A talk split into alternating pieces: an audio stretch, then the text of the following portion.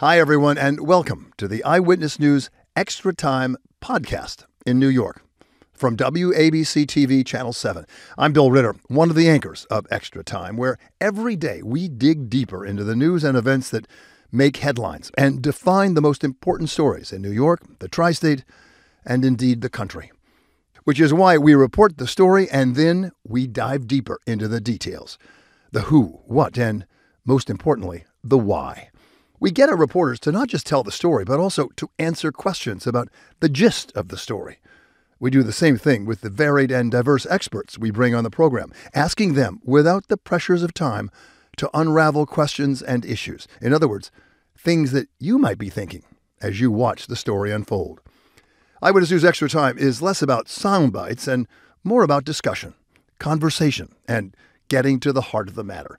It's about issues that affect you and your family and your pocketbook. I try to ask the questions that you would ask if you were sitting in my chair. We'll see you soon.